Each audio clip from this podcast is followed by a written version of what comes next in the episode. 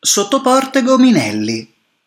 A San Fantin c'è una calle con Sottoportego Minelli, così chiamati dal nome di una famiglia di origine bergamasca che qui aveva abitazione e proprietà. Era una famiglia di basse origini e di bassa condizione economica, ma era riuscita con un negozio ben avviato in Casaria a Rialto e tramite matrimoni a farsi un nome e una reputazione.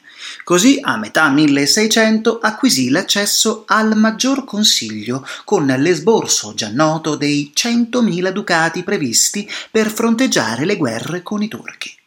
Si ricorda che il giorno in cui la famiglia fu eletta, uno dei fratelli, Andrea, era nella bottega intento a vendere salumi e il maggiore stava giocando a palla con indosso il grembiule turchino, tipico dei bottegai veneziani.